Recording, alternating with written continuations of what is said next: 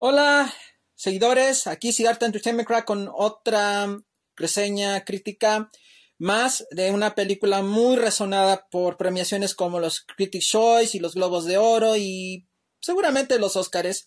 Y esa es Almas en Pena. Así eh, se conoce en español. En inglés es The Banshees of Inisherin.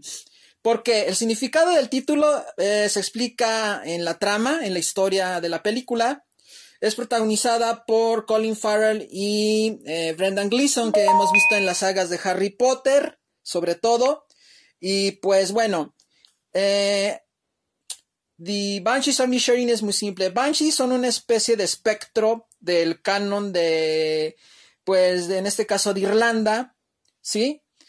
Eh, y pues, este, asimismo, eh, Inisherin es, de hecho, un lugar muy particular, muy particular de Irlanda, que sí existe. está en la costa, en una costa de Irlanda, que es donde sucede la historia. Y bueno, la premisa es prácticamente esta. Pietro, pero yo lo traduzco como Pedro, que es, este, personificado por Colin Farrell, eh, es amigo del personaje de, de Colm, interpretado muy bien por Brendan Gleeson. Y bueno, son dos amigos que han sido amigos desde siempre. Y lo que pasa es que un día Colm, el personaje Brendan Gleeson, se cansa, se cansa del personaje de Pietro, ¿ok? o sea, del personaje de Colin Farrell.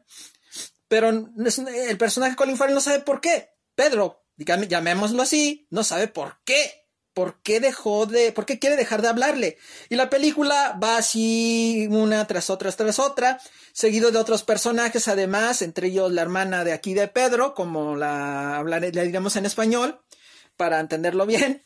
Entonces, esta historia va siempre en vaivenes entre que sí, entre que no, entre que este personaje quiere entender porque este otro personaje eh, pues rompió su amistad porque no quiere hablar con él. Sencillamente porque es aburrido el personaje de, de Pedro, de aquí de Colin Farrell, porque pues habla solamente de las pulgas de su burra, que es muy linda, pero pues es muy aburrido.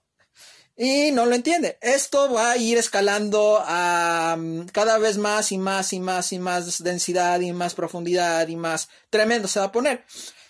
No vamos a exagerar como otras reseñas, que aquí dicen un drama es pausado, meticuloso y profundo, preciosa y divertida. Divertida no es para muchos de nosotros. Bueno, yo le doy nada más un 70% en el canal, porque no tiene gran cosa que decir, no tiene mucho que decir.